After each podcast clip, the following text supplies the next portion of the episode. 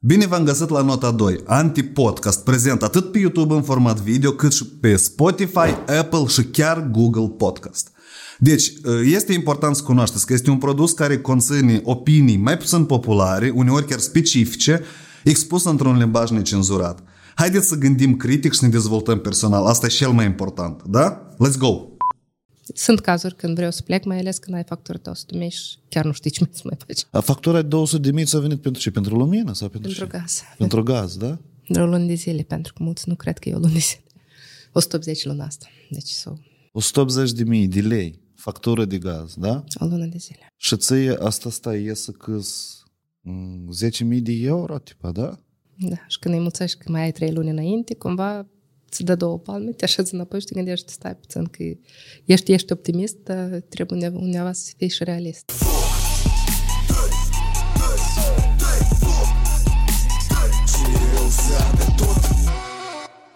Deci hai să începem uh, uh, cu cărțile, cred că cel mai bine. Eu te cunosc pe tine de câțiva ani și te cunosc după Centru Fioni. Știi, Caroci, hai să încep așa cum este, ce am observat eu. Tu cred că cel mai frumos promovezi activitatea unui ONG pe online, pe Facebook. Și deși spun că e frumos, pentru că el e ca conținutul tău când îl privesc, el trezește, el sensibilizează subiectul și trezește dorința asta de păi, la noi real ne trebuie de ajutat cu ceva, știi? Comparând cu alte ONG-uri și cu alte... Um, hai să spunem așa, eu vorbesc acum despre complexul Phoenix. Ce e asta, complexul Phoenix? Cu ce vă ocupați voi acolo, în general? E ONG, corect înțeleg? Da, deci Complex Phoenix, de fapt, este un proiect a ONG-ului. Uh-huh. ONG-ul are mult mai multe proiecte, dar Complex Phoenix, pentru că este tangibil, este mare, este frumos, este unic, este mai palpabil. Deci, cumva, se concentrează tot pe Phoenix și, de fapt, el își mănâncă cel mai mulți bani din tot uh-huh. mașinăria asta noastră de proiecte. Complex Phoenix este un complex unic pentru Republica Moldova și nu doar. Acum suntem în proces posibil să-l replicăm și în Marea Britanie, pentru că britanici sunt mai deschiși decât să facem, decât moldovenii ca să mai facem două în Republica Moldova, cum de fapt aș dori eu. Uh-huh. Uh, oferă servicii gratuite copiilor cu nevoi speciale, începând de la inclusiune, educație, alimentare, transport de acasă și înapoi acasă în microbuse specializate, intervenții timpurie. Apoi avem partea de antreprenoriat social care oferă centru de plasament pentru vârstnici. Asta ce înseamnă? Centru plasament pentru vârstnici. Deci... În, în celelalte centri care sunt de stat le se spune azil. Eu categoric Aha. nu le dau voie să le spun azil pentru Aha. că este chiar ceva mai... Nu este. Deci este un centru de plasament unde noi, uh-huh. așa și îl numim Casa Phoenix, e ca acasă. Și mai avem și bazinul Phoenix, care oferă hidroterapii, lecții de not pentru copii din comunitate. Este un bazin cu apă caldă, speci- cu echipament specializat pentru orice persoană cu disabilități poate ajunge în apă. Și eu am văzut, bazinul l-ați lansat, l-ați deschis nu de mult, așa da. Au fost niște probleme cu deschiderea lui. Bazinul încă are probleme, deci încă avem un proces de judicat. Dar da, ca, ce fel de probleme sunt acolo? A, asta e legat de factura de 200 de mii? Sau nu? Nu, nu, nu. Deci noi am început să construim bazinul în 2019, am avut un proiect, o bucățică de finanțare de la un proiect prin Soros. Împreună cu Soros am selectat antreprenorul care a câștigat licitația. Antreprenorul mm. și-a bătut joc de obiect la propriu, deci noi am avut un proiect care a fost uh, am plătit bani pe, acest, pe acel proiect de un arhitect specializat mm-hmm. și el a redus tot ce s-a putut de redus. Deci coloanele în loc de 40-40 le fac 60-60, le fac 40-40. Bazinul a fost nevoit să-l toarne, să-l scoată, să-l mai toarne odată pentru că l-a turnat destul de greșit, deși avem un responsabil tehnic care uh-huh. trebuia să fie de partea noastră, cumva s-a primit că și el a fost de partea antreprenorului.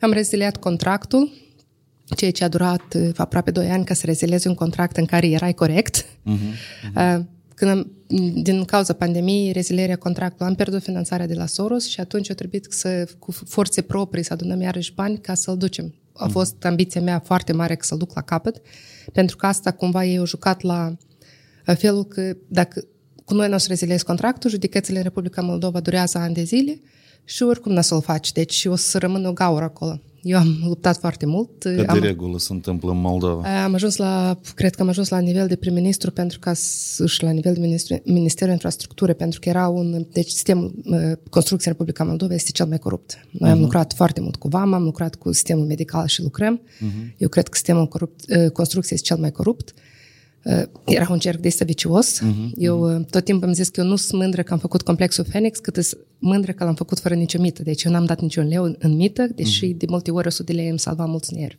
Asta e super. Asta prea... Și asta, cu asta eu chiar mă mândresc. Și atunci când, am, când ajungi într-un cerc de asta care ei unii pe alții se cunosc și tu ești cumva nimeni cu un proiect mm-hmm. care pentru mm-hmm. ei era mic, uh, și mergem în continuare în judecată. Și deci cum se deja întâmplă doi asta? Ani. Ei te fugăresc pe tine dintr-un birou în altul? Nu, eu, nu. Deci eu n-am permis la nimeni asta să facă, dar uh, noi scriem la Agenția de Supraveghere Tehnică, ei vin, ne controlează pe noi, într-un fel, control inopinat, antreprenorul ne spune că marți la ora 9 să vină agenția. Uh-huh. Mergem mai departe, te duci la un responsabil tehnic, cumva se, se învârte așa în jur. Până la urmă, noi am scris trei solicitări la Agenția de Supraveghere Tehnică să vină deja după ce a fost după ce li s-au sesizat lor lucrările odată, uh-huh. ei au făcut o, proiect, o expertiză care, de fapt, au mers la un expert și au zis că antreprenorul nu are bani și ne trebuie să micșoreze coloanele și să recalculeze acoperișul, deși n-am, n-am solicitat-o noi.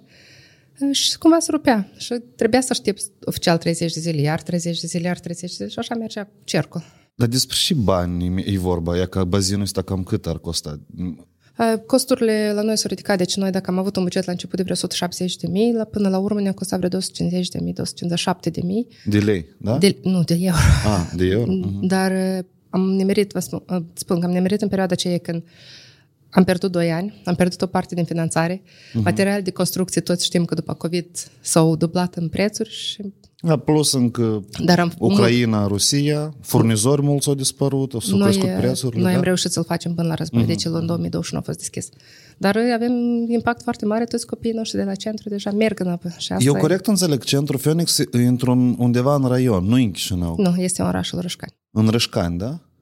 Păi bazin pentru copii acolo trebuie să fie bucurie mare este pentru tot nordul bucurie mare, pentru că, în primul rând, este specializat, într-al doilea rând, are apă caldă, are cameră salină, are cameră cu aburi, are uh, sauna uscată, deci are un complex întreg de, de terapii care pot fi utilizate. Bazin Plus, pentru nordul Moldovei.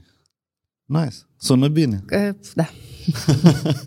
Bun, și uh, Phoenix, uh, deci, uh, eu am văzut multe videouri, la mine, eu ați vorbesc din cei și ne s-au întipărit mie în cap. Tu prom- eu văd, batul, copiii îți distrează toți, dansează ceva concursuri. După asta există unde toți ascultă și unul stă cu pianul sau cu instrumentul sau careva citire, activități.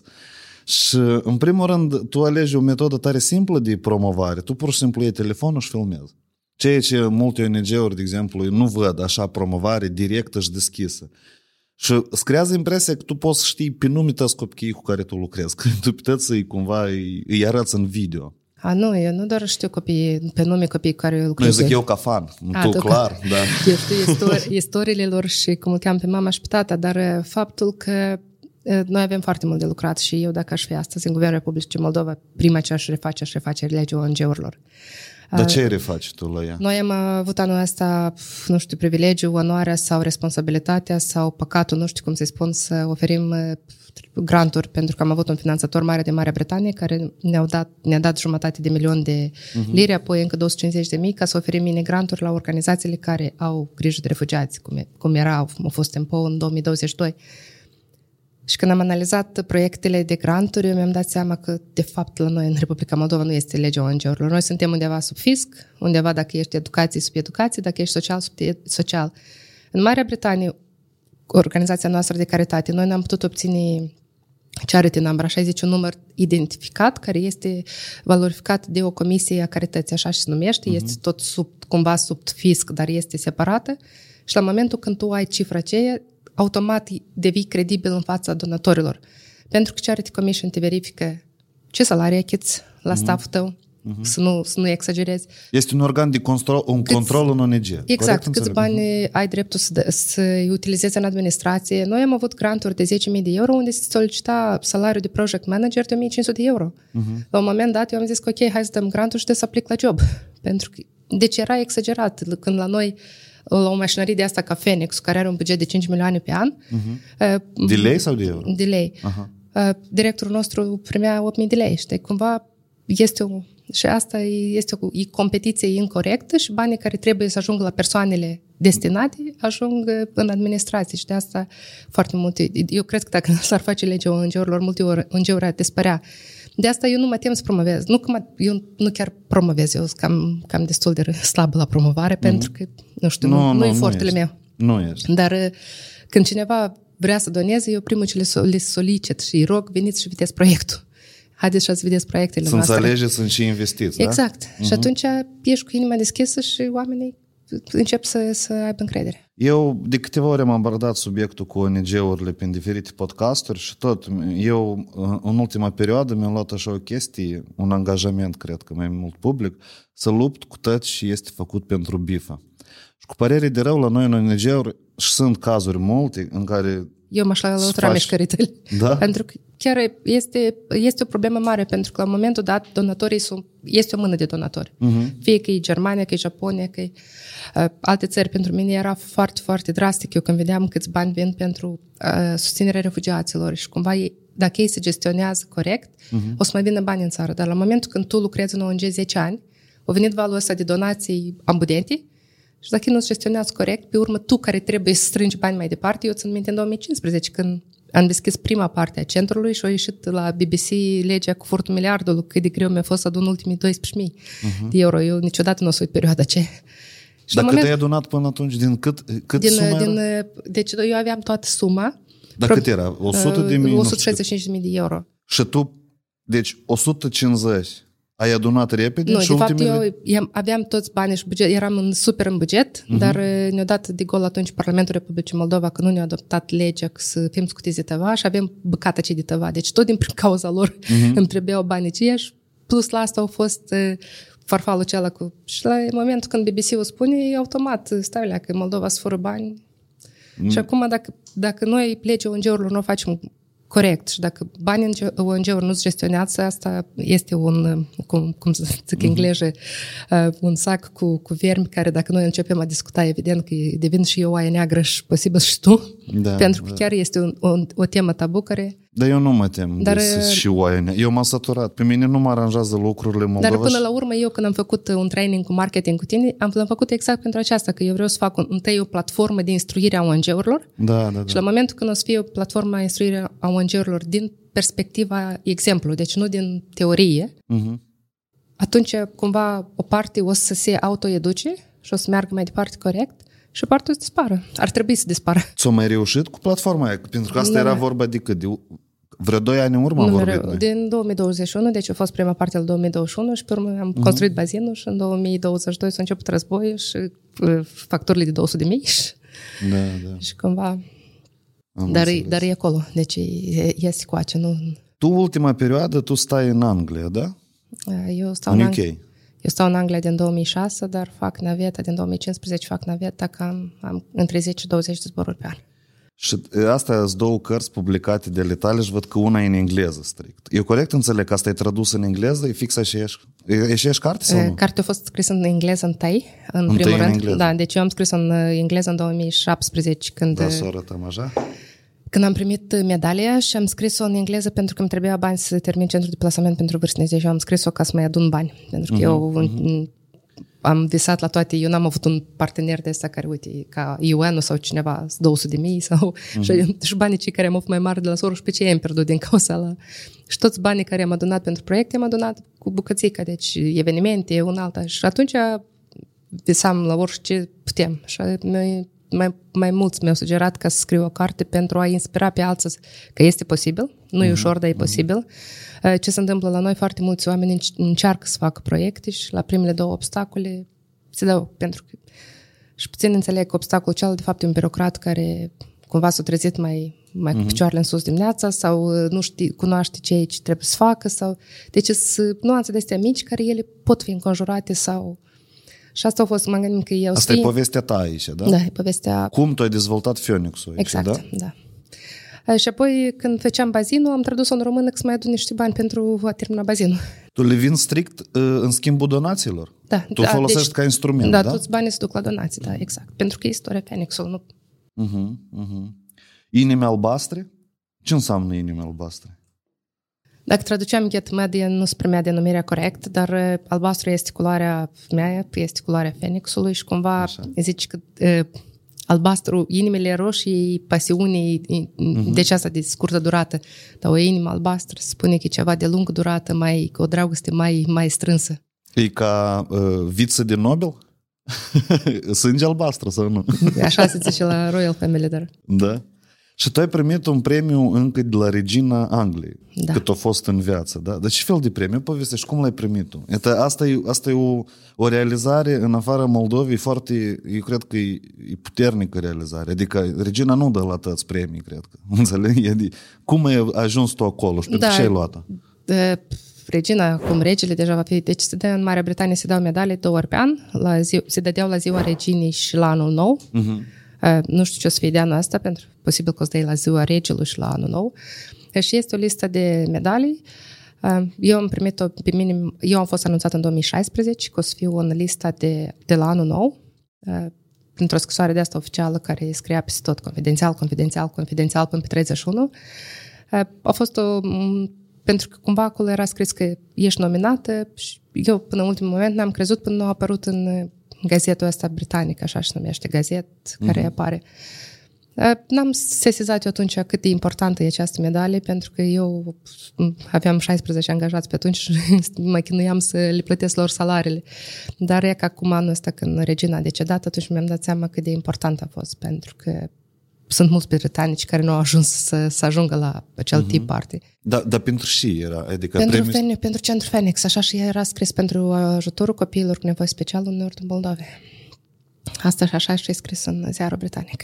Asta cum trec murașchi. Așa Serios să spun. Adică o ajuns regina Angliei să te premieze pe tine, o moldovancă, pentru ajutorul care îl faci tu în Moldova. Pentru copii cu speciale, corect. Așa, așa este scris, pentru că este informație publică. Deci în azi, dacă deschizi gazetul din 2016, acolo și așa e scris. E că de aici încep multe, multe întrebări față de, uh, față de Moldova în general. La noi statul cum susține ONG-urile și ajutorul ăsta prin ONG-uri la copii? Ă, asta e retorică mai bine, eu nu te oblig să răspunzi. Eu încerc să dezvolt gândul. Din, din practică e destul de dificil. Deci eu cumva e mai greu, dacă, dacă era interviul două zile în urmă, era mai simplu, pentru că noi ieri în sfârșit am reușit să obținem un parteneriat egal cu CNAMU, Casa mm. Națională de Asigurări da. Medicină, deși Ă, luptăm cu acest parteneriat din 2018 și mă bucur că nu l-am obținut doar noi, dar l-au obținut toate centrele de intervenții timpurii. Dar ce înseamnă parteneriatul? Este că cu și el o să vă ajute? Deci noi avem ă, o acreditare care am făcut-o. Serviciile de intervenție timpurie s-au dezvoltat în Republica, s-au început să dezvolte Republica Moldova deja de, de mai mulți ani. Au fost Tony Hawk, Subanicelul, noi, dar destul de puține. Uh-huh. Dar datorită lor, noi avem cazuri de succes când copiii cu nevoi speciale au mers la școală generală, pentru că dacă cât mai degrabă și cât mai devreme intervii în viața copilului, cu atât mai mare succes are el ca să nu fie cu dizabilități la 15 ani, ori la 12 ani, uh-huh. sau să le reduci, sau să le diminuezi.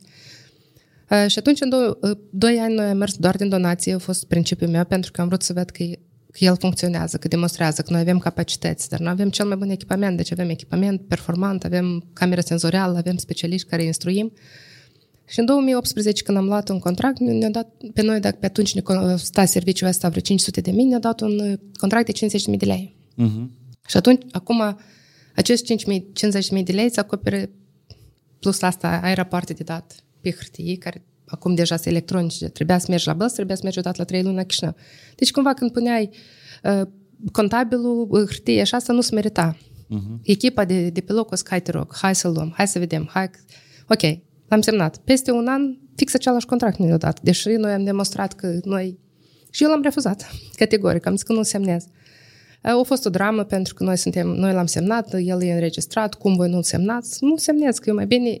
De ce să facem cu copiii? Îmi zici că de ce să facem cu copiii de acolo? Că noi ne-am bazat pe voi. Zic, opa, v-ați adus aminte că aveți copii.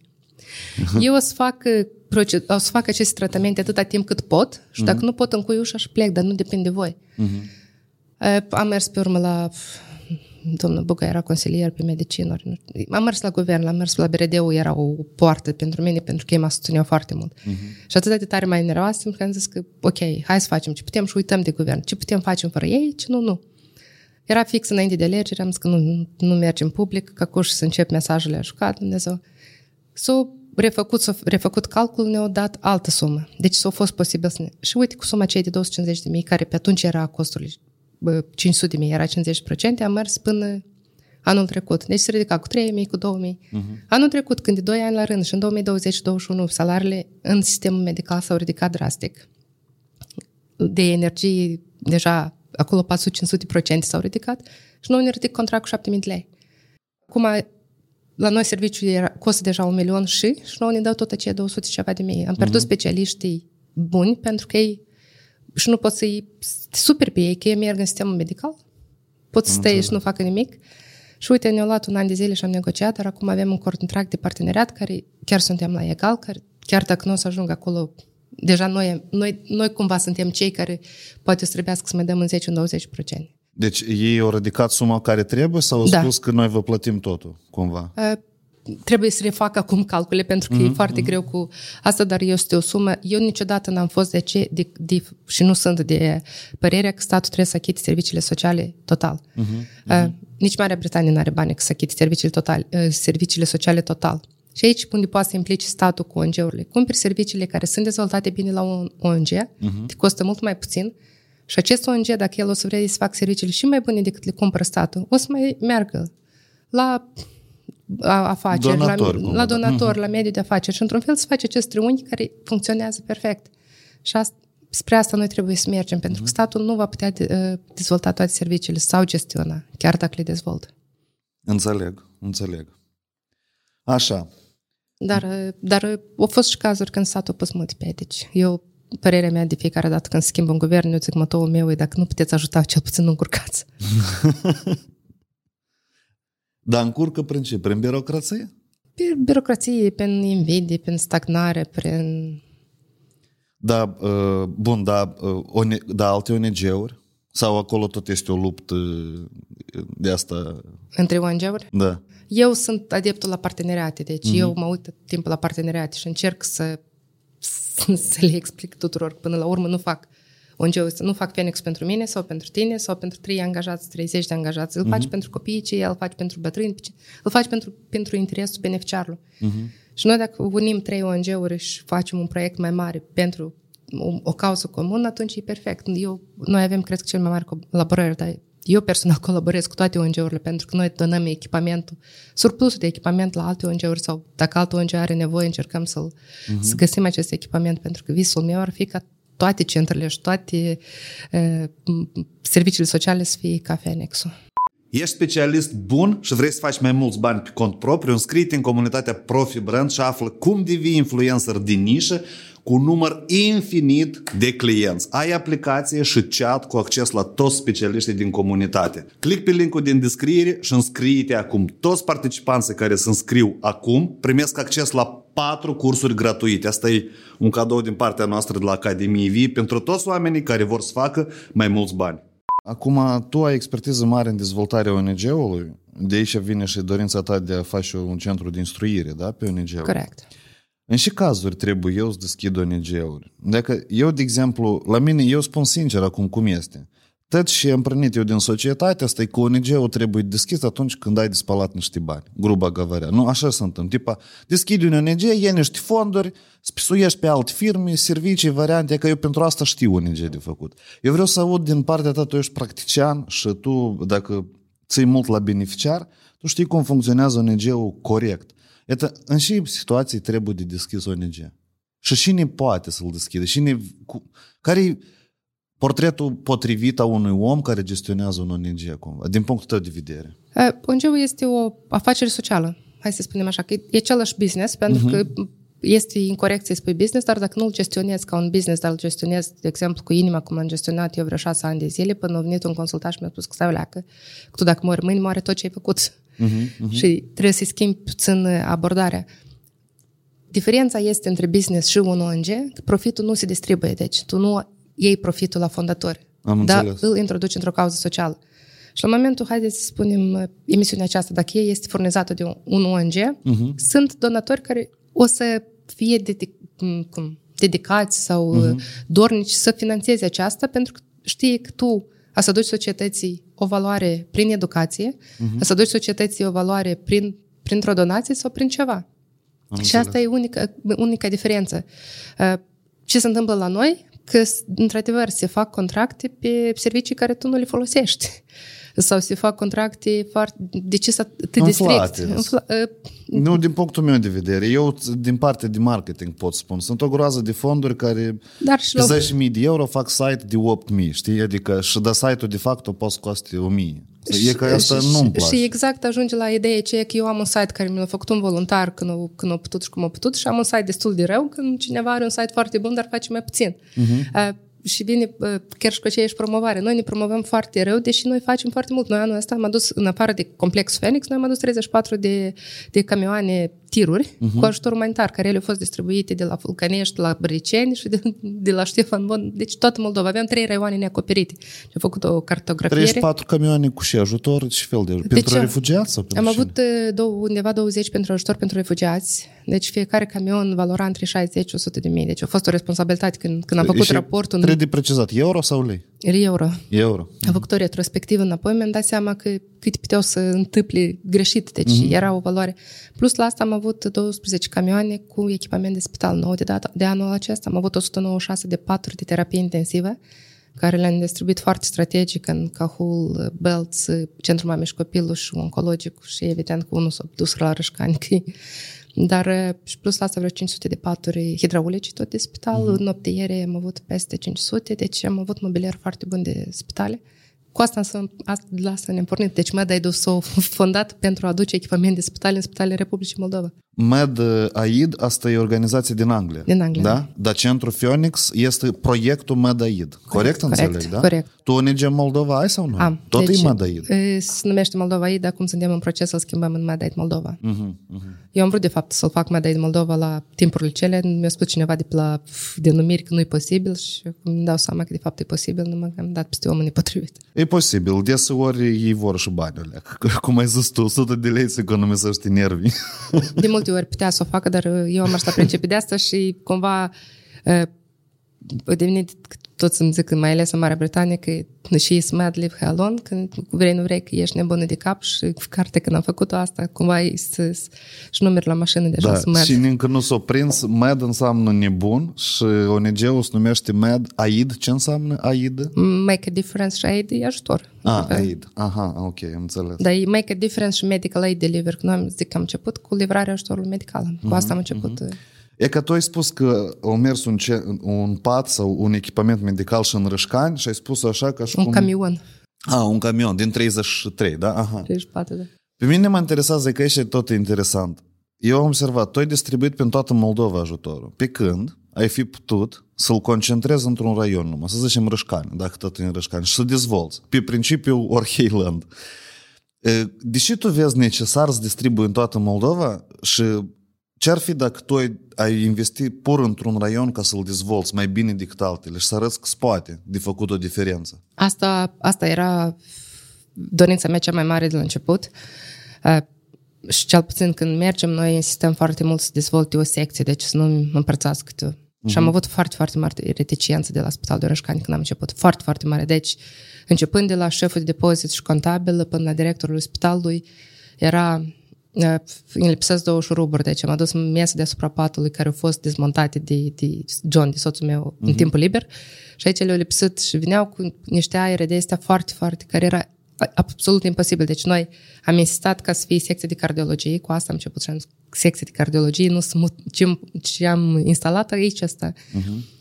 El venea și încerca că eu mi întreb un pat și o noptieră în salonul cealaltă că e mai, mai privat. Și, și am zis că dacă le distribui câte una în fiecare, n-a să vadă nimic. Da. Și am insistat, am luptat foarte mult și a fost foarte greu de lucrat. În general, cu spitalele este foarte greu de lucrat.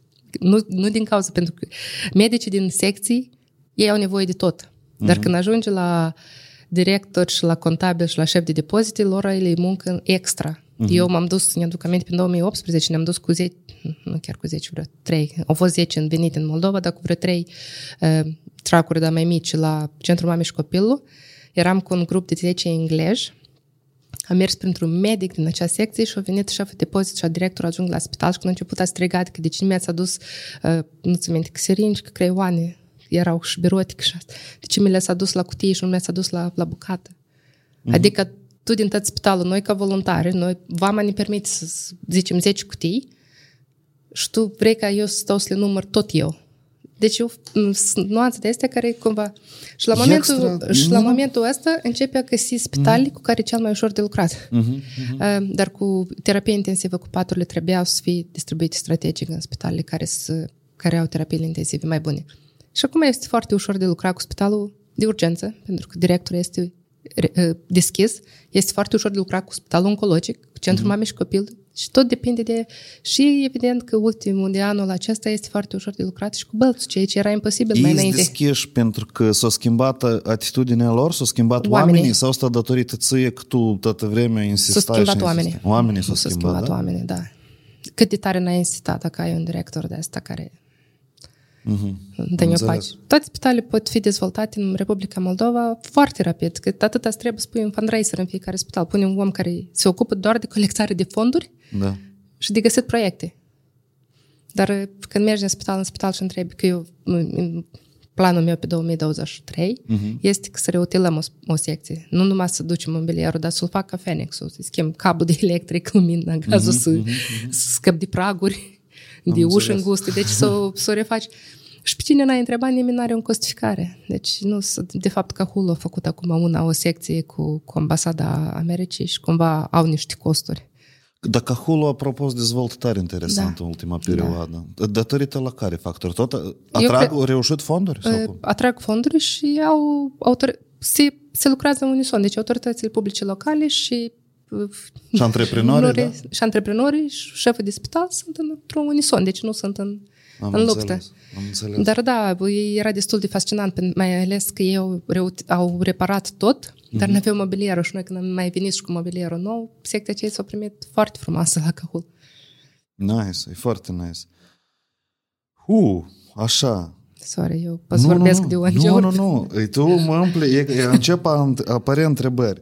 Care deci eu, cred, eu, pur și simplu, din domeniul ăsta capitalist, adică eu știu foarte bine că business funcționează pe interes. Eu fac un business ca să fac bani, eu răbd, eu îndur un altă. Deci interesul meu, eu cu interes Sau networking-ul tot pe interes să faci. Eu cred că despre networking tu știi. Întrebarea mea, ce te faci pe tine să dai atât de mult ajutor? Adică motivația principală, asta care e ca... Pentru că tu și poți să nu faci asta. Corect. Și eu sunt aceea care tot timpul zic, tu ai mereu ai o alegere și când uh-huh. te lovești de asta și cărămida ce e acolo, pentru că de foarte multe ori te lovești de, de un perete uh-huh. și te gândești pentru ce îmi trebuie asta? Eu am casă, e pe malul mării, eu am pot să am un serviciu mâine într-un ONG de asta care plătește 5-10 mii de euro pe lună, uh-huh. dar este de la început mă supăra întrebarea asta, ce ai tu din asta? Mă supăra la, și încercam să-i explic uh-huh. cu texte lungi, cu... și la un moment dat am învățat poate din cauza, datorită faptului că am avut foarte buni mentori, donatori care cumva au văzut în mine ceea ce n-am văzut eu și m-au ghidat. Și la momentul dat mi-am dat seama că dacă tu întregi ce ai din asta, nu ești gata să asculți răspunsul. Și am, am, am, n-am, n-am mai dat răspunsuri ce ai tu din asta. Da. Dar, în general, cât poți să iei cu tine? și, într-un fel, intri, în, intri într-un joc. Eu așa-l văd, că am intrat într-un joc dintr-o ambiție, dintr-un uh-huh. așa, dintr-o glumă, să zic așa. Eu am uh-huh. de la... Eu lucram în spital de Marea Britanie, încercam să-mi găsesc rostul cu... Învățam engleza, cu acte, nu puteam rectifica diploma, făceam cursuri. Și am într-o seară acasă și am zis lui John, uite, arunc 30 de paturi, ele sunt bune, ele sunt de maternitate, mai nu au fost folosite, ele sunt ca noi ele șase află în centrul mamei și copilul și în spitalul de Rășcani și sunt cel mai bune patru șase. Asta câți ani au fost? Și asta a fost în 2013, în 2012. Și John a zis că dacă cineva poate să facă asta, ești tu, fe. Și noi ne-am semnat, am făcut ONG-ul ăsta. Eu am venit în Moldova să întreb și credem că aici toți cu mâinile deschis și aici am început că nu o să poți, că e echipament medical. Doamne. Vama, vama să te mănânci de pe roate, ce trebuie să ia asta, e lucru. E... Mai scurt, n-am prim... nimeni nu a zis că da, fă. Uh-huh. Și oricum am mers înainte și am zis că trebuie să fie o procedură. Cam suntem în uh, vrem în Europa, nu știu ce, trebuie să fie da. o procedură. Și da, era o procedură mal așa, acum simplificat-o așa, tot noi, pas cu pas. Am zis că n-ați mai zic pas cu pas. era cumva frumos de zis înainte, dar acum e... și, am, și am adus camionul acela, oricum s-a primit. Dar am făcut ONG-ul, cum mi-a spus, ca să aduci un camion, nu poți să aduci de la o persoană fizică, mm-hmm. trebuie să ai ONG și în ziua de azi e așa lege. Trebuie să ai o organizație acolo și una aici. Mm-hmm. Aici am încercat de la început să lucrăm cu alte ONG-uri, dar aveau alte valori decât a noastră și atunci mm-hmm. am zis că nu avem nevoie de ONG-ul nostru.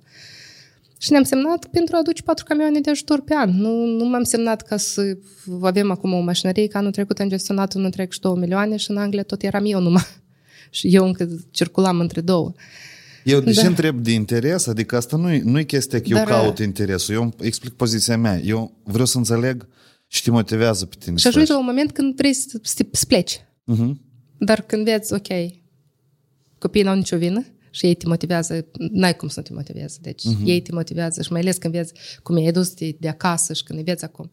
Când vezi că uh, ai schimbat chiar și același 30 de paturi și gata, nu mai sunt paturile cele ruginite care ies sârmele prin matrasuri, uh-huh. cumva te, te gândești, dar ce să iau tot cu mine? Dar, uh, da, sunt cazuri când vreau să plec, mai ales când ai factură de 100 de mii și chiar nu știi ce mai să mai faci. A factura de 200 de mii ți-a venit pentru ce? Pentru lumină sau pentru Pentru ce? gaz. Pentru gaz, da? De o lună de zile, pentru că mulți nu cred că e o lună de zile.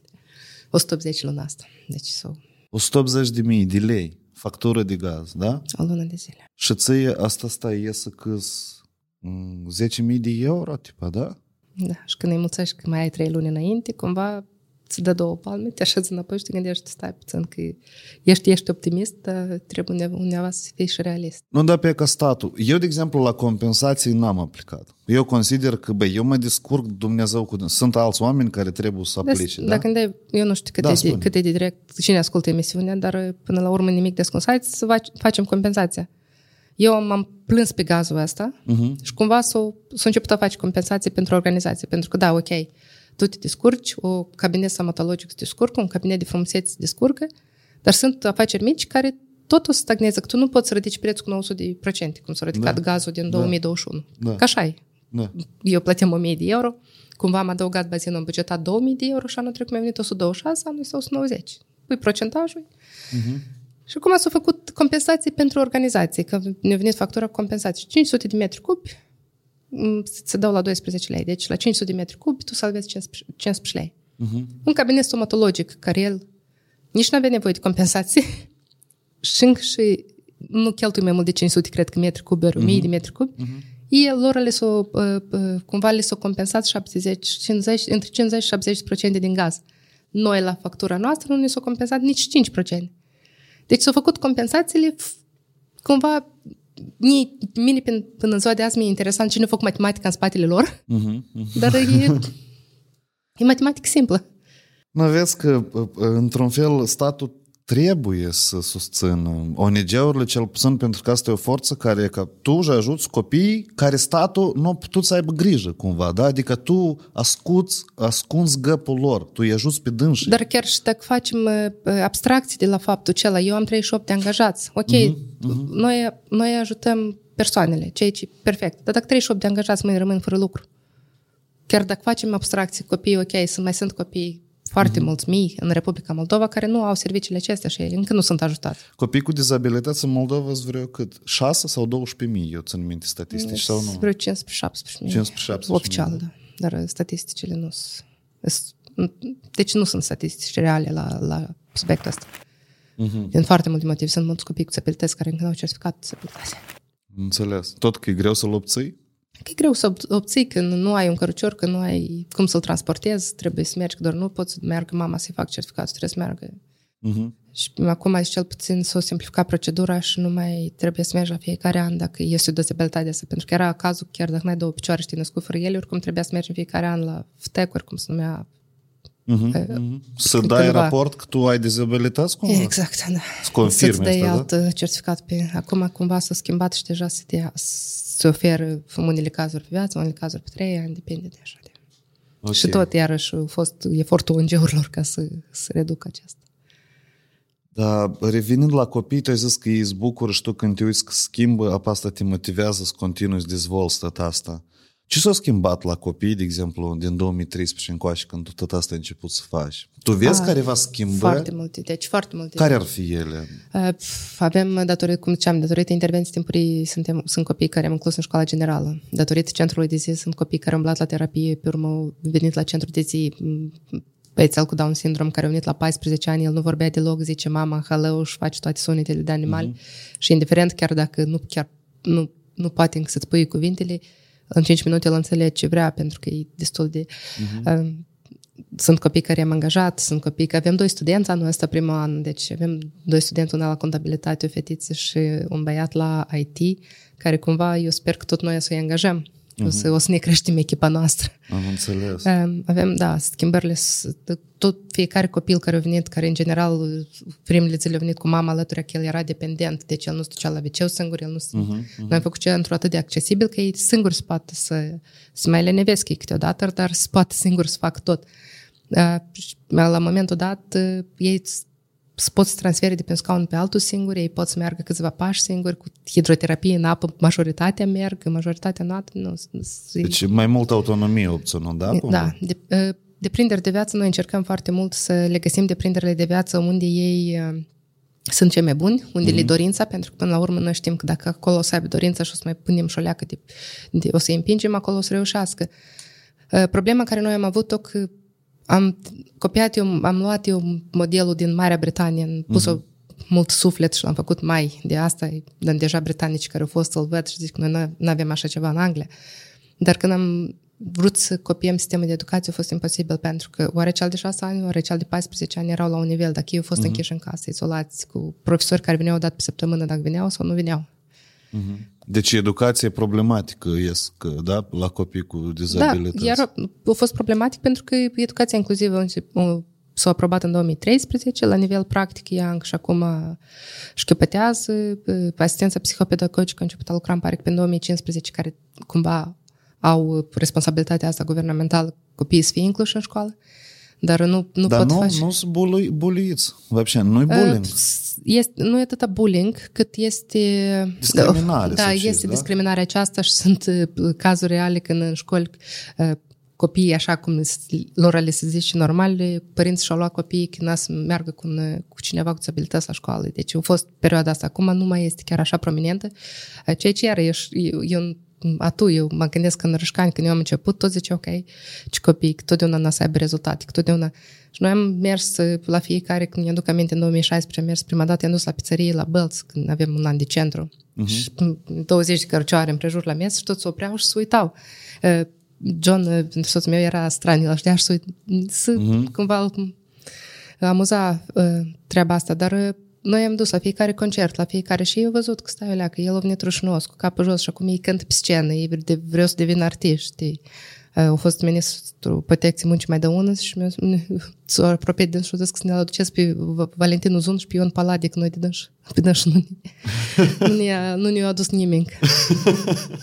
și e că dacă Ion Palade să-l tăguiți cineva,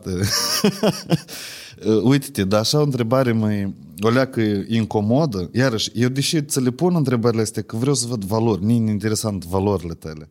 Oamenii, în Mold- când tu ai zis că ai început în Rășcani, îi spuneau și că ei și rezultate să aibă, da? Și tu, împingând câte o leacă, oameni, deci copiii ăștia încep a prinde viziuni, inspirații, a visa, da? Nu, dar dacă să luăm pragmatic strict, eu mă scot, scot sufletul din mine un copil care are dizabilități care îl împiedică real să obțină visul ăsta, nu nu se întâmplă mai rău că copilul visează la ceva și nu poate atinge cumva? Problema cea mai mare și cea mai dificilă este să lucrezi cu părință, pentru că părintele îi insuflă că tu nu poți. Deci lor, lor li s-au insuflat. Ei când s-au născut cumva că gata, ești un, o povară și tu nu mai poți nimic. Și a fost foarte greu și este în continuare foarte greu scoți asta din ei. Este strașnic, nimeni plânge. La nivel de, de vise, te așa și vorbești cu el. Pentru că, da, era Alexandru, el când întreba ce vreau să fac, eu vreau să merg. Uh-huh. Și atunci te așa și vorbești cu el, ca cu psihologul vorbești cu el, cine și explici, ok, asta e situația. Eu nu pot face medicină, înseamnă ce? Eu am dizabilitate de medicină, eu nu pot cânta. Calcată de urs pe ureche așa cum trebuie. Uh-huh. Asta ce înseamnă? Că eu am dizabilitate? Deci eu nu pot face asta, dar tu poți face asta. Uh-huh. Haideți să facem, să lucrăm cu ceea ce avem. Și cu asta se formează cea mai mare problemă, dacă să scot și eu sufletul și să vorbesc pragmatic și uh-huh. e o mhm. întrebare care eu încerc să o evit uh-huh. și încerc să, nu, să, să o scăp dacă mi pune cineva, ce faci cu ei când au 18 ani? Și asta uh-huh. noi am, ok, în 2015, dacă nu te gândeai că toți erau până la 18 ani, astăzi da. noi avem copii tineri și de 20 22 de ani. Întrebarea asta vine pentru că ei revin înapoi în mediu care nu-i prea susține? Exact, pentru că noi nu avem... Ok, noi am dezvoltat serviciul 0-3 ani, serviciul uh-huh. intervenții timpurii, reabilitarea, uh-huh. Mhm. 6-18 ani și la 18 ani ne trezim că noi iarăși nu avem servicii. În Marea Britanie ei sunt incluși în diferite, ok, dacă ei pot fi... Sunt programe de integrare, da? da? Te pot fi angajați, este angajarea asistată, deja uh-huh. este și la noi angajarea asistată, sau sunt centre deja pentru uh, 18 plus, unde ei fac diferite activități. Noi, la centru, eu am dus mașină de sublimare ca să poată face căni personalizate, uh, mașină de embroderat, pentru că noi încercăm să le dezvoltăm lor abilități ca ei să-și câștige banul lor aveți propriul magazin cumva? Încă nu, Încă dar nu. este în proces de dezvoltare, bună, o să fie, da, o da. să fie și online. Dar iarăși trebuie să-i aduci la condiții ca ei să înțeleagă că ei pot și ei pot aduce valoare. Uh-huh. Avem un băiat foarte bun din șapte bani care vine și îi mai inspiră. Deci el, el vine și spune că eu n-am avut norocul vostru să am un Phoenix când eu m-am născut, că poate eu mergeam, dar el inspiră. El cumpără miere de aici, s-o duce și o vinde acolo, ori face ceva. El, antreprenor din antrepre, talpă. Antreprenor din talpă și a venit să-mi doneze bani pentru bazin. El în cărucior și i-am zis că, Sergiu, dacă ne ascult, să salut. Dar am zis că, Sergiu, ă, cumva, el că vreau să donez bani, dar dacă mă refuzați, eu mă supăr. Și am uh-huh. zis că eu nu pot să refuz niciun donator, nu e uh-huh. indiferent. Și am făcut, o zic, ok, dar cui se transfer? Și a venit Lucian să-l ajute cum să transfere și am făcut trei pași și el a zis că eu vreau să transfer 1000 de lei. Și m-am întors înapoi și zic, zic, uite, Sergiu, zic, pentru noi și 200 de lei e important. Într-un mm. fel, și el o zic, ce mă discriminați? Și ne-a dat două palme, mie, care eu lucrez cu, cu dâns și eu la toți le spun că vorbiți cu ei egal. Și mi-a dat două palme. Zic, dar fost, eu să nu fost în cărăcior, tot așa avea să mă discriminați. Și am zis, sorry. și pentru că el, frumos. El vrea, să, el vrea să fie parte în societate. Și sunt persoane, sunt cei care cu dizabilități foarte, foarte uh, mari, Uh-huh. Dar cumva ei au și acea uh, stagnare care um, atâta timp cât le oferi incluziune, deci ei nu au așa vise mari. Ok, noi am făcut acum la uh, Crăciun, le-am întrebat fiecare ce doresc să le procurăm specializat, uh-huh. deci uh-huh. personalizat. Uh, și majoritatea au zis că noi vrem ca Phoenix niciodată nu se închidă ceea ce am zis că mai, eu, pentru mine era mai simplu să vă cumpăr câte o tabletă decât uh, povara asta uh, cineva vine din Drochea și avem o voluntară care o aduce două ori pe, uh, pe săptămână pentru că încă nu avem transport în raionul Drochea deschis se lucrează acum Consiliul Raional este Cineva din Drochea vine la Rășcani să vă ajute? Da, cineva din Drochea, o voluntară, aduce o copilul cu dizabilități la centru, mm-hmm. pentru că noi nu avem microbusele noastre, încă nu sunt, nu merg la Drochea. Noi, avem, noi aducem din 10 localități copii cu două microbuse specializate. Mm-hmm. Spunem altă, o, o microbus la Drochea, iarăși sunt costuri și cumva nu ne le putem permite la moment. Dar avem o voluntară care o duce și fetița asta o că eu nu vreau nimic altceva. Eu vreau să am transport de la Drochea să vină fiecare zi. Și acum să lucrează Consiliul Raional e destul de deschis deja. Ei au venit cu inițiativa să lucrează, spun alt, că avem capacitate, deci ne permite capacitate finanțele nu prea. Da, să faci un mini hotel, adică de luni până vineri să vină așa ca la școală? Da, dacă te duci și întrebi ce lipsește la Centru Phoenix, fiecare din el o să spună că vrem să dormim aici, să fim șapte din șapte. Da. Uh, categoric eu Da, asta fiecare copil. Cea mai mare pedeapsă pentru ei, dacă fac vreo gafă, îi spui că mai stai acasă și el îmblă pe lângă tine și sorry, sorry, iertați-mă, iertați-mă, pentru că asta e cea mai mare pedeapsă. Dar și gafi pot să facă copii cu dizabilități. Eu sunt curios. Adică fix așa ca și la... Exact, ei sunt tot aceiași copii. Poți să-i izchească unul pe altul, poți să... Am să Vadim, avem un băiețel cu Down syndrome, care el este erou centrului și s-o izghit într-o zi la profesoară și m-am băgat între dâns și de obicei eu când mă bag el, e, dar atunci era așa nervos și mi-a arătat că du-te la tine în Angleta și lasă-mă pe nici, că e casa mea. Dar nu am vrut, deci eu nu am vrut să fac centru cu plasament uh, categoric și uh-huh. noi mai avem tabere și mai oprim câte o să mai ales pe, facem board games cu dânsi, deci noi...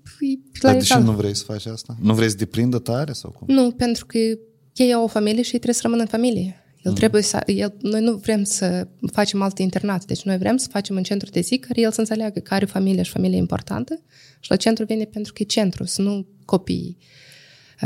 Dar care e relația? E că mă interesează și latura asta altă de ce spun părinții despre copiii săi și despre activitatea ta, cum au fost ei, s-au, schimb, s-au produs careva schimbări sau da, nu? Da, deci erau foarte sceptici și înțelegi pentru că nimeni nu a scos copiii exact cum uh-huh. mi-a, mi s-a reproșat de la minister că... Deci nu a avut încredere totală în ce faci tu nu, inițial, de, da? Da, deci era un sceptism foarte mare pentru că eu eram eu cum să nu mai sunt, dar eram destul de tânără și nu aveam experiență. Eu știam uh-huh. că eu vreau să ofer ceva copiilor astea și eu știam construcția, nu pot să-ți spun cum să, să, fac, să faci tot, cum spun gipsocartonul și cum spun teracotă, dar atunci și la început veneau cu părinții, au venit cu copiii câțiva zile și după uh-huh. câteva zile copiii trimiteau acasă. duceți, duceți-vă, că noi suntem bine aici. Uh, au fost părinți care mi-au reproșat că tu ai ceva din asta, evident, care uh-huh. era ceva standard, dar cu ani s-au schimbat foarte mult, sunt foarte mult, majoritatea părinților, dacă avem nevoie de o curățenie generală sau de voluntariat, ceva, ce nu se întâmplă de asta, dar dacă avem nevoie tot timpul să deschiși să, să participe. Dar părinții nu plătesc nimic, da, cumva? Nu. Deci ei sunt beneficiari. Părinții cumva sunt beneficiari indirect la tot ce faci tu. Este beneficiari indirect, la părinții le dai un respiro, pentru că ei pot să facă altceva în timpul acela când copilul e cu noi, uh-huh. pot să angajeze, să lucreze, pentru că dacă el e în, mai ales cei care sunt 5 zile, pentru că nu sunt toți 5 zile, sunt care nu rezistă, sunt care cumva se mai intercalează între ei și, și sunt că nu putem toate satele să le acoperim în fiecare zi. Deci sunt uh-huh. care vin 3 zile, sunt care vin 5 zile, independent cât de tare putem noi influența. Uh, și da, deci e un respiro mare și un ajutor mare pentru ei, pentru că în primul rând, majoritatea din ei sunt medicamente, într-al doilea rând, majoritatea din ei sunt pensii mizerii. Care... E medica... Copiii sau părinții? Copiii, da. Copiii. Medicamente de astea psiho... De... Nu neapărat, care au dureri, care Am au... înțeles. Deci okay. sunt diferite. Și cumva pensia lor, majoritatea sunt medicamente. Deci era imposibil pentru că am analizat foarte multe, multe ori am analizat că decât să le închidem, poate încercăm să analizăm că să... și era e imposibil să pui cost la, la serviciile acestea pe, pe povara părinților. Deci... Da, eu sunt de acord cu asta. Eu, pur și simplu, e interesant cum ei s-au schimbat și dacă ei sunt donatori sau nu, au inițiative sunt, sau nu sunt, au. Sunt, sunt dintre ei care sunt donatori. Când făceam bazinul, copiii au la mișus că noi ne-am săturat să facem matinei și nu știu ce, noi vrem să facem un concert de caritate, să vă ajutăm să adunați bani pentru bazin. Așa am zis că ok, câți vreți să adunați? Zic 500 de lei. Zic, pentru 500 de lei nici nu pornim lumina. Zic, oare adunați 5.000, oare? Și până la urmă am adunat aproape 13.000. Chiar ieri am întrebat și că aproape 13.000 am adunat. Și eu am început a vinde, singur și-au făcut designul la bilete, singur și-au făcut programul cu pedagog social, evident, că da, au vândut bilete și la bunica care era pe Italia și la nu știu cine, și la vecini și la toți, și la cei care au fost la concert și la cei care nu au fost. Și au făcut concert. Asta e foarte, deci e admirabil. Ei, ei, ei înțeleg că este foarte greu să aduni bani și să-l întrețici. Pentru ei, ca să închidă centru, e foarte drastic și cumva, dacă vine, dacă să aude ceva că poate, poate că acum, acum au fost cu cazul, pentru că mm-hmm. erau drastic și dacă vine cineva și îi întreabă, ești odată, spun că e că asta ne trebuie. Sau... Înțeleg, înțeleg, dar chestia asta cu gazul îți consumă mult din bugetele tale, îți trebuie, cred că, mai mult ajutor și mai multă implicare. Eu vreau treptat să trecem și pe partea de cum se implică diaspora în ajutorul la, la Moldova, știi? Că eu despre moldoveni e greu să vorbim. E, e trist să vorbim despre moldoveni. Dar să vorbim despre cei care sunt plecați de mășoleacă să o leagă mai așezați. Deci, ideea mea la centru Complex Phoenix a fost viziunea mea că el să fie sustenabil. Să uh-huh. nu mhm. depindă nici de mine, nici de donatori, nici de guvern. Uh-huh. Dar cum asta se întâmplă? Trebuie Aș, donatori asta, regulați. Donatori regulați, iar și donații de această da, da. sustenabilitate, da. pentru că oricine poate să-și pierdă munca mâine. Centrul Phoenix oferă serviciile gratuite, deci centrul de zi e gratuit total, în CNAS nu deci n-ai, n-ai cum să ai bani pentru el, uh-huh. decât niște contracte mici care le mai avem cu primăriile. Deci o primărie poate să doneze niște motorină, uh-huh. altcineva. Centrul de intervenție timpurie este, era parțial donații și parțial asigurarea cu Casa Națională de Asigurări Medicină, dar oricum rămâne un gol foarte mare. Și atunci eu când am făcut centru de plasament pentru vârstnici, l-am făcut contra cost ca antreprenoriat social să, și el are trei roluri. Unul, să susțină centrul Phoenix, deci el este contra cost și costurile nu sunt ieftine. Uh-huh. Uh-huh. Este bazat anume pentru, cum zici tu, pentru moldoveni care, care sunt plecați, dar uh, ajunge într-o impas. Deci noi am, eu am văzut un azil acela chiar era azil. Uh, am vizitat să donăm niște echipamente, mai mult de 5 minute n-am putut rezista acolo și de fiecare dată când mă gândesc, îmi spune un nod în gât și îmi pare rău că, că am intrat, pentru că, că e, e drastic. dezastruos? E foarte așa. dezastruos. Și noi nu știm. De exemplu, tu te-ai așezat în Marea Britanie și ai trei copii la școală. Cât de tare tu n-ai vrea să ai grijă de părintele tău, tu nu poți scoți trei copii din școală. E, e imposibil. Și atunci ești nevoit și este îngrijirea sau ca să plătesc o femeie din sat. Acum, uh-huh. femeia cei dacă se îmbolnăvește și ea nu vine, tu ești iar în problema aceea, tu nu poți să monitorizezi dacă ea vine sau nu vine și îți rămâne oricum căldura, gazul, mâncarea pe tine. Și atunci am zis că ok, noi astupăm problema asta pentru că cei plecați, banii ăștia o să întrețină Centru Phoenix, Noi să arătăm guvernului și Republicii Moldova cum trebuie să arăte un centru de plasament pentru vârstnici, deci el nu trebuie să arăte Am ca... înțeles ce vrei să... Dar tu știi că cererea crește la așa A, servicii, știu, așa? da. Asta e nice, e nice. Și plus la asta ne-am dat seama că, de fapt, în Republica Moldova noi nu avem instruiri pentru îngrijitori. Și asta avem, uh, vorbim de spitale, asta vorbim de toate centrele de plasament și am, într-un fel am soluționat și acum lucrăm și, uh, de fapt, am lucrat la cadrul legal, dar uh, cu atâtea schimbări de, de ministri COVID și război, el s-a depozitat, dar o să revenim la el. Uh, Schimbăm și cadrul legal pentru centrele de plasament, pentru că, ok, eu să înțeleg că cel care sunt făcut în Uniunea Sovietică, dar uh-huh. acestea care se dezvoltă acum, eu cred că ele nu trebuie acreditate, până nu au calitatea ne- necesară. Nu se corespundă cu europeană, nu? Exact. Adică și cu la momentul, omenesc la și momentul dat, dacă o îngrijitoare la noi nu face față sau nu vine la lucru, e problema mea că să s-o înlocuiesc, nu e problema copilul care plătește pentru părintele lui. Uh-huh, uh-huh. Uh, Și plus avem bazinul, care hidroterapiile sunt gratuite, lecțiile de not pentru copii din comunitate sunt contra cost și dimineața și seara îl dăm pentru abonamente la not pentru oraș. Am înțeles. Ia că deși oamenii cred că tu ceva din asta ai. Da, Așa și e? Consiliul Raional că faci business. Nu Consiliul Raional, primăria Rășcane, că nu dăm bani la panouri solare, că tu faci business acolo. Și ne-am dat calcule, dar și el era să fie sustenabil în martie. Anul trecut în martie, toate cifrele, toate calculele. Deci eu cumva sunt mândră de faptul că eu am prevăzut, dar n-am prevăzut ridicarea asta de energie. Uh-huh. Și acum deja încercăm să instalăm panouri solare, să subvenționăm și aceasta și el totuși o să devină sustenabil. Și iarăși, dacă el devine sustenabil, poți să bați la ușă la diferiți donatori sau la guvern și să spui că, uite, copil, că tu poți să-l faci sustenabil fără ca să te coste bani. Că în loc de centru de plasament contra cost, poți să faci altceva. Poți, să, nu știu, de exemplu, magazin, cum ziceai ori. Deci nu ți interzice legea ca să faci o, afa- o afacere socială, uh-huh. că la noi antreprenoriatul social se înțelege cumva diferit. El se înțelege că antreprenoriatul social trebuie să lucreze persoane cu abilități în el. Deci nu e chiar așa. Antreprenoriatul social trebuie să acopere o cauză socială. Da, da, da. Să ajută uh, societatea Exact. exact. pe bune. Da, da. Eu înțeleg. Și e că așa este modelul sustenabilității. Și el a fost, eu lucrez la el de, din prima Nu, zi. tu creezi un ecosistem, asta e nice. Deci, practic, sunt copiii și ei care au fost abandonați de stat și în mare parte o dezamăgit părinții, că eu înțeleg, asta e tragedie puternică. Și pentru părinți, da, pentru tăți asta e, asta nu-i plăcut. Dar nu, asta e, au potențial. Da, pe asta e ideea. Câți, că, câți, bă, deci, ăsta Steve Hawkins în întrânși ascunși pe undeva, câți, Da, sunt de acord cu asta. Și tu, practic, creezi un ecosistem întreg anume pentru ei. Și partea cu serviciile nu văd de asta, e logic.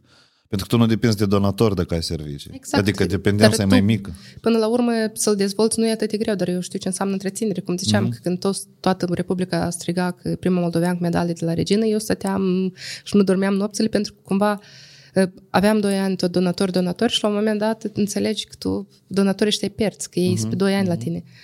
Și era o perioadă așa, data când închizi centru azi, ce fel, adică aici primești medalii, dar partea asta, e- și atunci mi-am dat seama că trebuie de făcut ceva acum și drastic. Mm-hmm. Și de asta am dezvoltat partea asta, dar... eh, Dar uite, să revenim un pic la Anglia, pentru că eu vreau să văd, uh, tu, eu din câte am înțeles, tu ai legături tare mult în diaspora. Mai ales că deja mulți ani asta faci și eu cred că majoritatea donatorilor sunt din diaspora. Eu intuiesc așa, din tot ce observ.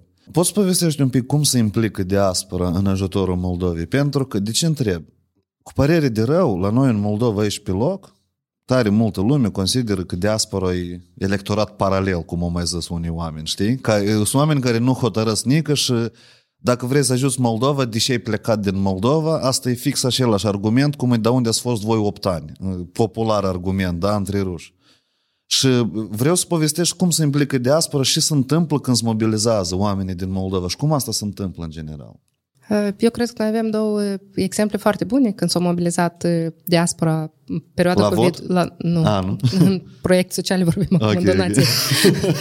în uh, perioada COVID-ului, deci noi atunci Mhm. uh-huh. ce am început, am încercat când cu Anatol și cu Ana Racu și cu Anatol Untur am încercat să adunăm, ne gândeam ca să adunăm 100-200 de mii și am zis că măcar ceva să putem face din, la început în general. Dar ziceam- ce să fac? Eu în perioada de COVID am fost în București, eu n-am urmărit ce se întâmplă în Chișinău în general. Uh, Deci noi m, sara așa la o Anatol zice că este vreun ONG care poate să ne ajute cu asta. Ana a venit cu, cu partea că era în Republica Moldova uh-huh. și la un uh, Zoom de 5 minute, noi nu ne cunoșteam deloc, la un Zoom de 5 minute am zis că facem o campanie de colectare de fonduri Și ideea la început am zis că măcar să cumpărăm săpun dezinfectant, uh, ceai și cafea la medici și surorile cele medicale ca Aha. să nu înțeleagă că au fost lăsați cu totul, deci nimeni n-are... Și în timp de, cred că trei săptămâni am adunat 5 milioane de lei ca să ne dăm seama că noi, de fapt, stai leacă, că nu poți cumperi. Deci noi, hai să procurăm echipament de protecție, hai să procurăm echipamente, ventilatoare și tot acest. 5 să... milioane de lei în două săptămâni? Vreo trei săptămâni, așa, da. Adică deci, și de la moldoveni, nu? Da, Din diaspora. Diaspora uh-huh, și de acasă. Deci mobilizarea a fost maximum. Uh-huh. Ca să-ți dai seama că stai, că noi nu prea putem procura, pentru că stăteau în China avioanele în rând, că nu știu ce, dar prin toate neturi cu care l-am avut, noi am reușit și am cumpărat și ventilatoare și concentratoare de oxigen, pentru că la momentul când ai mai mulți bani, îți dai seama că tu trebuie să cumperi ceva care rămâne, cel puțin așa lucrează la mine mintea. Uh-huh. Trebuie să cumperi ceva să fie pe termen lung, pentru uh-huh. că deja borș cald, și, cafea și toți aduceau ăștia de pe loc. Uh-huh, uh-huh. Și, deci a fost o mobilizare destul de mare. A doua mobilizare a fost acum cu refugiații. Deci noi în primele zile am avut, în primele zile, în primele luni am avut o mobilizare destul de, de frumoasă. Eu chiar cred că denumirea asta, sloganul ăsta nu e populist, care e inimă mare, pentru că am demonstrat-o. Dar iarăși nu e aceeași organizare. Pentru că eu când am, eu și, eram, și eram în Republica... Plăcut Moldova când s-a început războiul, m-am trezit uh-huh. cu bubăiturile cele dimineața și s-a închis uh, spațiul aerian și eu trebuie în jumătate de oră să decid unde este mai de folos. Plec în Marea Britanie, stau aici. Uh-huh. Și până la urmă am mers cu mașina până la Cluj, am spărat în Cluj în Anglia, am ajuns la șapte dimineața în Anglia și de aici mi-a spus că a venit Consiliul Royal, poliția și ne roagă să facem uh, locuri pentru refugiați. Am zis că ok, zic, noi primim mame și copii, nu poți să primești bărbați pentru că avem alte servicii uh-huh. beneficiare noștri și să nu fie un risc. Și pe urmă, mergând acasă, am mers cu mașina singur la aeroport până noi mai avem și un feribot care luăm. Stătând pe parom, eu văd că aduc banane, mandarini, lapte. Deci eu, stați, oameni buni, e război. Pe perioada de COVID, când eu știam că el o să fie, nu știu cum tăți ziceau, cu două săptămâni acasă, trei săptămâni acasă, uh-huh. eu categoric știam că o să fie cel puțin șase luni nevoie de noi. Uh-huh. Fix așa război. Nu, nu s-a început un război ca să termine în două săptămâni. Și dacă noi cheltuim toți banii pe mandarine, pe portocale și pe ceva care stric foarte repede, o să fie perioada când nu o să avem, putem mânca nici nimic. Și eu da. nu insistam atunci, haideți să cumpărăm produs pe termen lung, ceea ce durează pe termen lung, pentru că valul entuziasmul pleacă, el e mult acum, dar el pleacă. Noi am avut noroc, noi am, deci cumva, oare logica, ori experiența mea, noi am distribuit resursele pe 12 luni, cred că undeva mai mult, pe vreo 16 luni. Și când am adus haine de iarnă, la nimeni nu trebuia, acum toți regau că le trebuie plapă și haine de iarnă, cumva să... Uh-huh, uh-huh. Și chiar și aceleași granturi care le-am avut pentru refugiați, tot am insistat ca să fie băgate în infrastructura Republicii Moldova, ca să rămână pe urmă pentru moldoveni. Am uh, reparat căminul, un secție din un etaj din căminul de la ASEM, am reparat un uh, cămin din Bălți, am reparat un cămin din Cahul, deci infrastructură care, da, el la moment poate este folosită de refugiați. Dar ea va rămânea studenților noștri care nu au fost reparate de ani de zile. E tare smart abordare. Eu nu m-am gândit la asta, Eca. Eu tot cred că m-aș prinde, nu, tu cred că ai experiență de cum funcționează antreprenoriatul, antreprenoriatul social și tu știi cum asta trebuie de luat deja. Tu ai experiență. Eu nu, nu cred că e experiență, e logic. Nici o criză nu poate dureze doar, ok, hai să, să sperăm că criza din Turcia o să dureze acum doar o lună, pentru mm-hmm. că o să fac tot. Dar și asta nu e garantat că o să fie doar o lună. Dar o criză de asta, când s-a turit atât armament, atâtea săptămâni, nu poți să te gândești că e o să fie Și am, am stat de vorbă cu un UNHCR, cu cum, nu știu, știu cum e zice în română, nu știu. Uh, Agenția de Refugiați UN. Uh-huh. Și am zis că, ok, de ce noi nu informăm oamenii că asta nu e de scurtă durată, de ce nu informăm că e... Și eu zic, da, categoric, dacă chiar războiul se termină mâine, oricum durează vreo șase luni ca să deminizeze tot, să, uh-huh. să poată oamenii să întoarcă securizat acasă. Atunci tot, toți veneau peste trei săptămâni. Și când vedeai că lumea deschide casa la 10 oameni, logic te gândești că stai o leacă peste, să faci mâncare la 10 oameni în fiecare zi, e scump. E pe trei zile entuziasmul îți ajunge. Exact. E tare interesant cum asta mai departe s-a întâmplat. nu, cazuri de este de... Au fost câteva cazuri în Chișinău că să fura ceva sau conflicte, dar ele nu au fost multe. Adică... Dar să mă întorc la întrebarea ta, că eu nu, cumva mm-hmm. eu nu știu ce merg azi pe lung, eu de obicei sunt foarte Nu, no, e, e ok, e nice, e nice. Uh, moldovenii uh, au fost foarte greu pentru mine să obțin donații la moldoveni până la medalii mm-hmm. și a fost cumva mai credibil după medalii. Asta e proof că... că da, un da. fel ți-o dat certitudinea aceea. Este sceptismul ăsta mare și eu cred că sceptismul ăsta pot să-l elimini dacă, dacă ONG-urile și-ar face treaba cum trebuie. Pentru că la moment când ONG-urile nu-și fac treaba cum trebuie, sceptismul el doar o să crească. Și asta e... Dar tu ai aici- vorbit cu diaspora și ei își manifestă neîncredere față de ONG-uri? Sau- Da, da, da, de multe ori, pentru că de multe ori cineva o să procure ceva și o să vrea, eu vreau să mă duc să duc singur, ceea ce e ok, mm-hmm. dar la momentul când nu este o coordonare, tu faci, cineva o să primească care e cumva mai îndrăzneț din, din cinci părți, dar cineva nu o să primească nimic, pentru că nu este coordonarea aceasta și mm-hmm. evident ca și cu, cu camioanele, că da, te duci, dar dacă noi am luat, eu am luat toate listele, m-am uitat că eram noi 2022 pentru mine a fost un an dificil, deși organizația a crescut foarte mult, dar eu eram încă una în Anglia. Uh-huh. Și dormeam două, trei ore pe, pe zi, trebuia să... Era, noi am trimis din Anglia primul camion 8 zile după război, cred că am fost, cumva am fost primii din Marea Britanie care au scos un camion. Uh, și mă uitam așa, ok, aici mai sunt, uh, de exemplu, în Chișinău, mai de sun mm-hmm. acolo, mm-hmm. iau donațiile lor. Partea cealaltă aici o să descurce, dar partea asta aici, aici nu o să descurce. Și încercam să centralizăm donațiile în așa fel, acolo unde nu o să descurce. Pentru că ai o logică și o, și o sistemă care merge. Dar atunci când și nu poți să oprești omul, pentru că el vrea să facă bine acolo unde vrea el și nu poți să-l oprești. Dar o face asta din cauza sceptismului. Dar sunt foarte mulți membri a diasporii care donează la toate cauzele și la foarte multe ONG-uri. Noi avem 13 de drapeluri ridicate la Phoenix, pentru că avem donatori din 13 țări uh-huh. și evident că sunt moldoveni de noștri. Sunt moldoveni majoritatea, da. Uite, eu dacă te ascult până acum, deci tu rezolvi niște întrebări la care eu cred că majoritatea de spectatori nici nu-ți gândesc deja. Iată, cu spitalele, cu ajutoare, cu ONG în Anglia, cu ONG aici. Deci sunt multe, multe acțiuni și sunt multe obstacole și piedice. Deci vine întrebarea logică. Cum găsești tu, nu că motivația, dar hai să mă întreb altfel. Tu ai hobby-uri, cu ce te mai ocupi în afară de asta? În primul rând. Pentru că îți creează impresia că tu trăiești cu asta tot, înțelegi? Sau pentru tine asta tot un fel de hobby și tu de aici tot te alimentezi? Uh, am prieteni buni de aproape care îmi spun că nu te jălui că dacă n-ai fa- nu ți-ar plăcea, n-ai face, știi? Da, nu, e logic, e, da. E logic.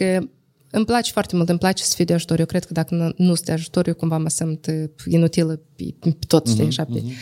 Îmi place foarte mult să citesc și eu am crescut ONG-urile doar citind, deci eu am învățat tot din cărți și îmi place TED Talk-ul acela când zice că toate cărțile din lume rezolvă toate problemele din lume.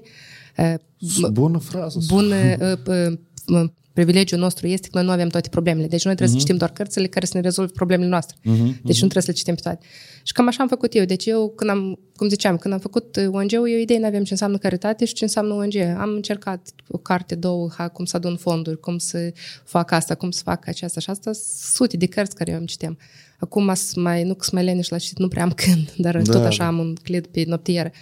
Apoi am dezvoltat Phoenix și eram super fericită. Zic, dacă mor pe 20 septembrie, pe 19 deschide, când să-mi dau seama că eu mă trezesc cu 16 angajați și eu nu știu ce înseamnă să fii management, manager, uh-huh. cum să-i, să-i ții, cum să-i antrenezi, ce să faci, cum să-i conduci. Ai început să citesc cărți de leadership, de CEO și tot așa. Cumva eu m-am autoeducat din cărți. Asta este un hobby meu foarte mult, bun. Uh-huh, uh-huh.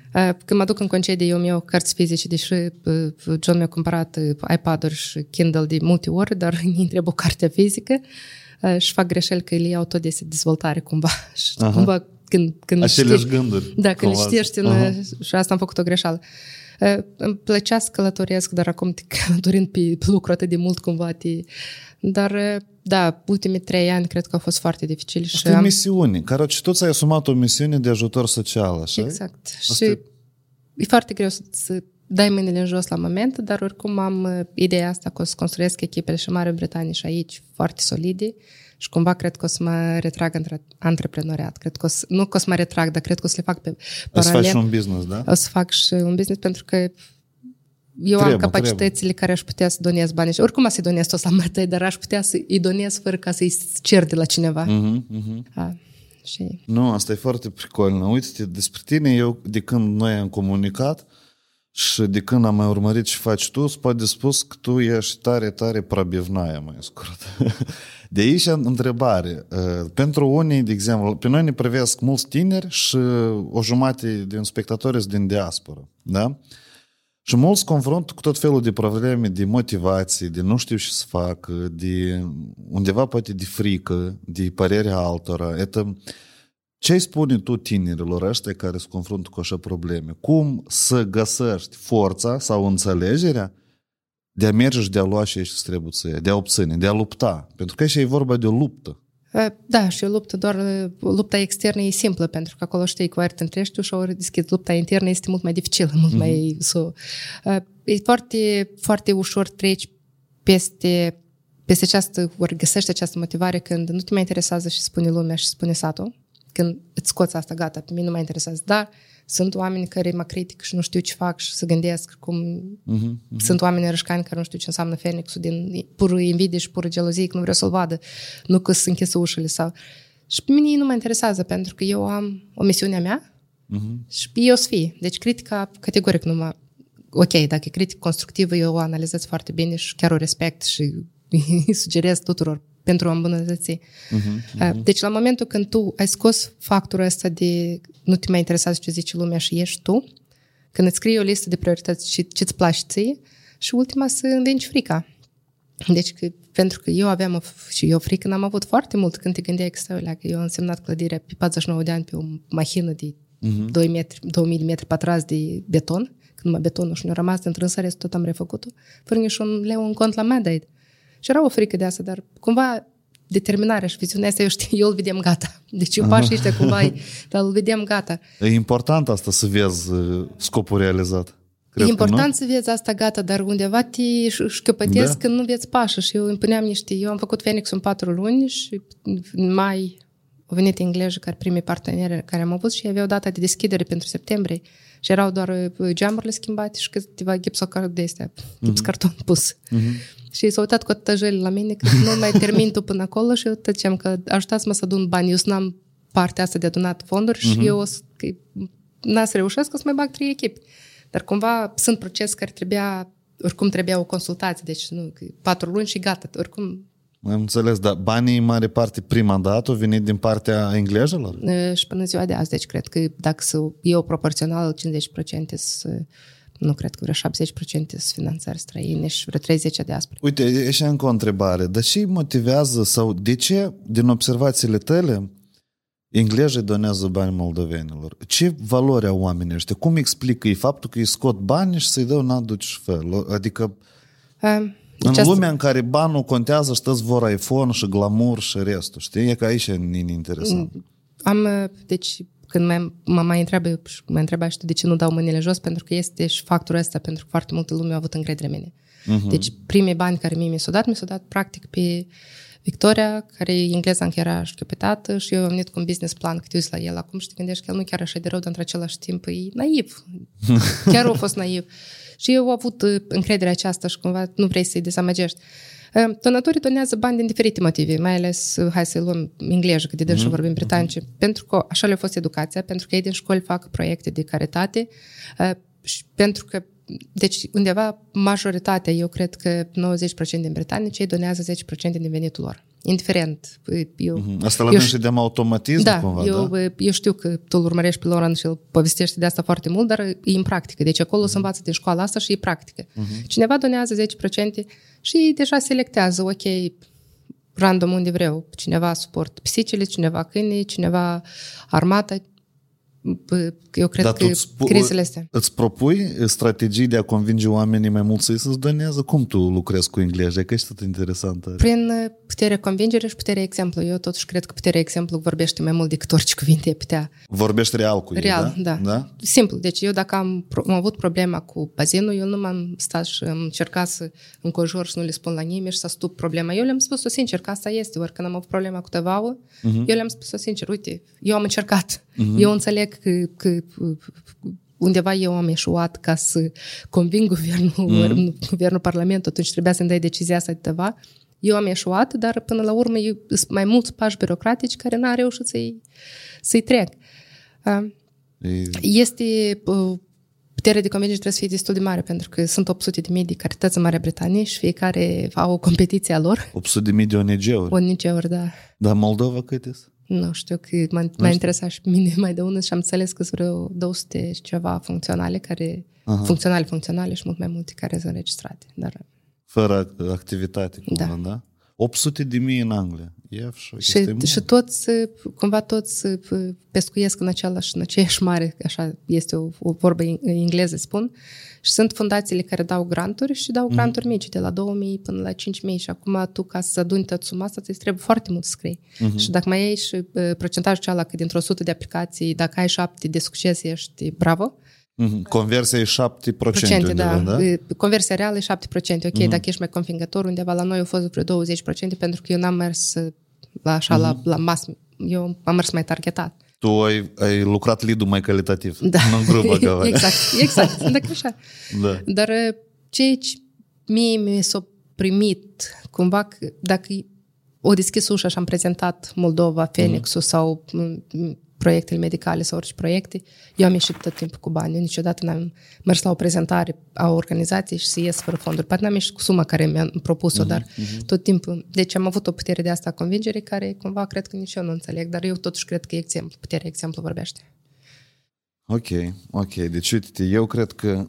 Eu am am încercat uh, donatorii ăștia mari, care sunt oameni de noastră de afaceri, care s-au stabilit uh, fie uh-huh. în Marea Britanie, deja de succes, în România, în uh, Statele Unite. Eu încerc când am posibilitate să-i așez la o masă, pentru că între ei sunt oameni de afaceri destul de, de succes, ei uh-huh. vin la o masă de, de discuții, pur și simplu, pentru că... Networking. Networking da, și da. între ei se formează relații, alte afaceri și cât mai, multe, mai mulți bani fac ei, cât mai bine pentru noi.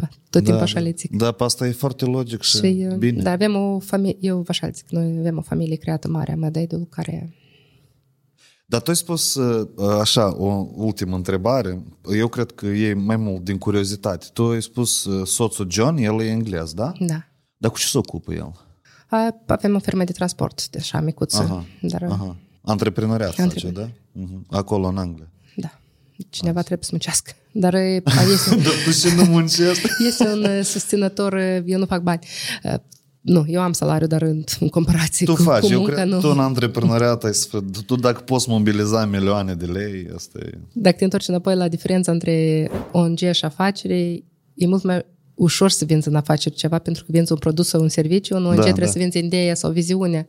Da, și... nu, afacerea tot e despre idee și viziune. Produsul e numai un fel de pas Tool. de realizare. un da, fel da. De, da, de instrument.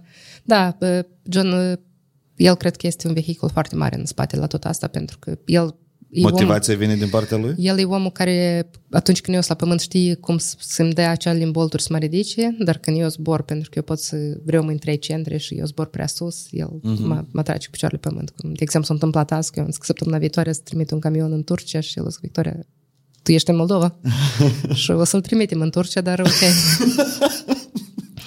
Deci îți faci așa cum ai spus tu, da? dar îți, îți aduce aminte că, că îți asumi mai mult decât poți duce, deci e bine câteodată. Bun, uite, eu aici cred că să îndemn diaspora, toți care se uită din diaspora și prima dată o cunosc pe Victoria, luați legătură cu ea. Dacă vreți să contribuiți la cauză, la tot ce face Victoria, eu o să las link-urile jos, toate de informații și contribuiți. Trebuie. A, și noi, numai asta, deci ce aici putem și noi contribui, pentru că este, sunt membri de diaspore care știu la dâns în localitate, că, de exemplu, sunt trei copii care ar putea beneficia de serviciile noastre sau sunt trei copii care stau închiși în, într-o, uh-huh. într-o odăi pentru că nu au un scaun rulant și pentru asta conectați-le și ce, pe noi conectați-ne și cereți uh-huh. de la noi, nu numai, deci nu numai donații noi. Corect să... înțeleg. Adică dacă ei văd undeva copii care ar avea nevoie de ajutor, să vină la voi, să vă anunță și... Exact, da? exact. Uh-huh. Pentru că noi nu putem să știm toate cazurile din toată Republica Moldova. Noi încercăm, dar oricum nu le putem ști pe toate. Da, sunt multe încă probleme de rezolvat. Bun, mulțumesc mult. Tu ai avea încă ceva de adăugat sau ceva și noi n-am discutat sau ai vrea să spui oamenilor, diasporii, moldovenilor care ne privesc? Uh, mersi pentru invitație, mersi pentru timpul tău. Uh, sper că să ne cunoaștem și mai mult de înainte. Uh, ceea ce aș vrea eu să le spun că da, sunt probleme, da, sunt obstacole, dar hai să ne implicăm pentru că spate, indiferent de unde ești, cum ești și ce faci, nu are importanță. Dacă ești într-un job, dacă ești într-un... Deci fiecare poate să implice la maximum ca să schimbăm uh, țara și țara e ușor de schimbat dacă ne implicăm fiecare. Eu sunt absolut de acord. Mulțumesc mult. A fost o plăcere.